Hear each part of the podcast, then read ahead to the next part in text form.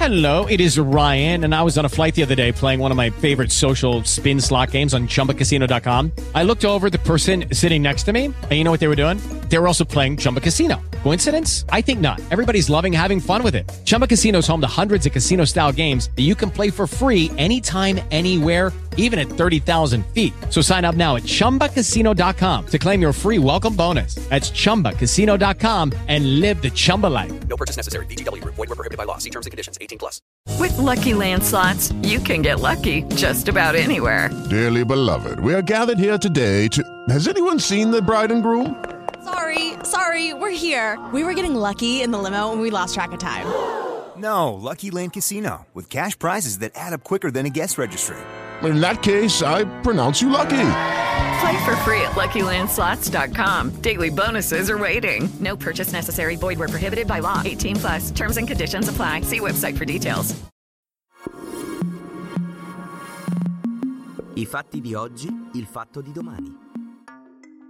Israele, tre ostaggi a Netanyahu, paghiamo per i tuoi fallimenti. A Gaza continua a scorrere sangue. Manovra, contentino a Forza Italia. Medici e sindacati pronti allo sciopero. Sono Riccardo Antoniucci, questo è il fatto del 31 ottobre. L'esercito israeliano arriva con i carri armati alla periferia di Gaza City, proseguendo lo scontro armato con Hamas dentro la striscia e il movimento islamico, oltre a lanciare razzi verso Tel Aviv, replica diffondendo un video di tre donne prese in ostaggio durante il raid del 7 ottobre, che ha causato 1400 morti. Una di loro si scaglia contro il premier Netanyahu. Ti sei impegnato a liberare tutti, dice, invece noi paghiamo il fallimento politico, di sicurezza, militare e dello Stato per il tuo disastro del 7 ottobre. Continua poi la donna, noi cittadini che paghiamo le tasse ci troviamo prigionieri in condizioni impossibili. Le reti televisive israeliane si astengono dal mostrare il video. Si tratta della guerra psicologica di Hamas e dunque non è opportuno rilanciarla, dicono. Le famiglie degli ostaggi, comprese quelle delle tre donne apparse nel video, hanno convocato oggi una conferenza stampa. La rete americana NBC News racconta che la trattativa sul rilascio dei 239 prigionieri è in stallo perché Hamas, in cambio di carburante, è disposta a liberare solo un gruppo ristretto. I negoziati si sono bloccati prima che Israele lanciasse nella la notte di venerdì l'offensiva con le truppe di terra a Gaza. Tuttavia, secondo altre fonti, David Barnea, il direttore del Mossad, è stato in Qatar nel fine settimana per discutere il rilascio di ostaggi. Oggi è arrivata anche la notizia della morte di Shani Luke, la ragazza di 22 anni con cittadinanza tedesca, rapita dai miliziani islamisti mentre con altri giovani partecipava a un rave nel deserto del Negev. Il presidente israeliano Isaac Herzog, in un'intervista alla Bild, ha raccontato che l'identificazione è stata possibile perché è stato trovato il cranio della vittima, aggiungendo che la ragazza è stata decapitata. Resta la tensione anche sul fronte della Cisgiordania, dove sono stati uccisi dall'esercito quattro miliziani palestinesi a Jenin. Sul fatto di domani leggeremo altri particolari di questa giornata e anche sugli scenari possibili una volta che sarà conclusa la fase militare nella striscia, oltre alla strana vicenda dell'ufficio politico di Hamas aperto in Qatar nel 2012, una iniziativa che l'ambasciatore di Doha negli Stati Uniti, Meshal bin Ahmad Al-Thani,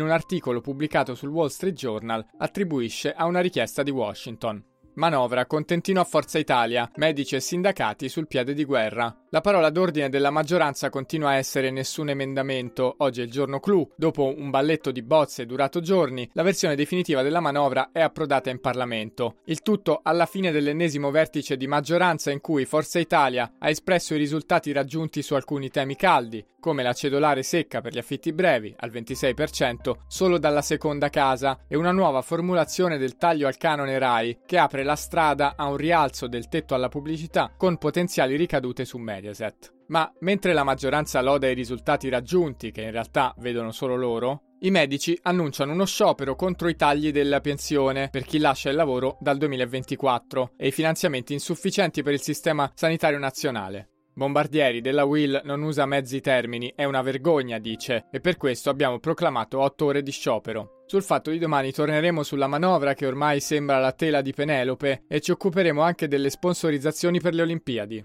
Sgarbi attacca il fatto e l'autore dello scoop sulle conferenze a pagamento, minacce, estorsioni solo per delegittimarmi. Vittorio Sgarbi non fa mezzo passo indietro e passa al contrattacco a mezzo stampa. Oggi il giornale di Alessandro Sallusti, solidamente ancorato a sostegno del governo, ha sparato in prima pagina contro la firma del fatto quotidiano Thomas Mackinson. L'accusatore di Sgarbi fu denunciato per estorsione, recita il titolo d'apertura. Si preferisce colpire il giornalista e la libertà di stampa, dopo i nostri scoop sulle conferenze a pagamento tenute dal sottosegretario, trascurando di rispondere nel merito. Il quotidiano di Via Negri ha raccolto la versione del critico d'arte, secondo Secondo Sgarbi, gli articoli del fatto sarebbero infatti frutto di minacce ed estorsioni. L'atto legale verrebbe da un vecchio editore Antonio Massano. Sul fatto.it nel 2022 il cronista aveva riportato le cifre dei finanziamenti pubblici incassati dal quotidiano torinese Cronaca Qui. Massano ne era il proprietario. Mackinson, allora una firma del giornale. Tanto è bastato all'editore per accusare il giornalista di estorsione. Peccato che la vicenda sia stata archiviata prima ancora di aprire il processo, mentre ora l'editore piemontese è indagato per diffamazione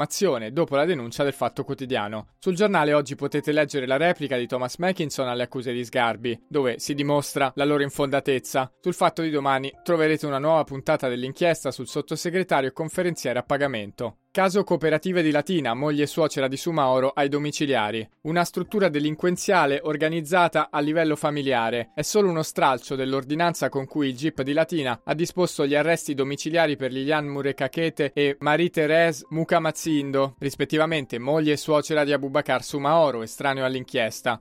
Il deputato eletto con sinistra italiana e autosospeso dal gruppo dopo lo scoppio dello scandalo l'anno scorso, oggi è nel gruppo misto. Oltre ai familiari del parlamentare, ai domiciliari sono finiti anche altri componenti del consiglio d'amministrazione della cooperativa Caribou. La struttura gestita da Mukamizindo e altri figli si occupa della gestione di migranti e di minori non accompagnati nella provincia di Latina. Tra i reati contestati c'è la frode nelle pubbliche forniture, bancarotta fraudolenta patrimoniale e autoriciclaggio. Le indagini hanno acceso un faro sulla mala gestione dei soldi destinati all'accoglienza e all'inserimento dei migranti. Le somme, secondo l'ipotesi degli inquirenti, venivano spese in alberghi, ristoranti, abbigliamento di lusso, gioielli. Quasi 500.000 euro tra il 2017 e il 2022 sarebbe approdato su conti correnti esteri, in particolare in Ruanda, Belgio e Portogallo. In totale 2 milioni di euro distratti alle casse pubbliche, assegnati alla cooperativa Caribou e alle sorelle Consorzio AIDE Jumbo Africa, mentre gli ospiti vivevano in alloggi fatiscenti e in condizioni igienico-sanitarie carenti. Tra gli indagati ci sono altri due fratellastri di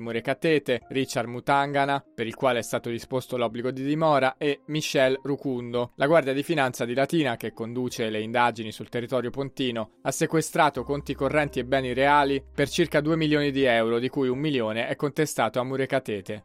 Queste sono alcune delle notizie che troverete sul fatto del 31 ottobre. La newsletter Il Fatto di Domani esce ogni sera dopo le 19, anche in audio. Tutte le nostre newsletter sono sul fattoquotidiano.it nella sezione extra.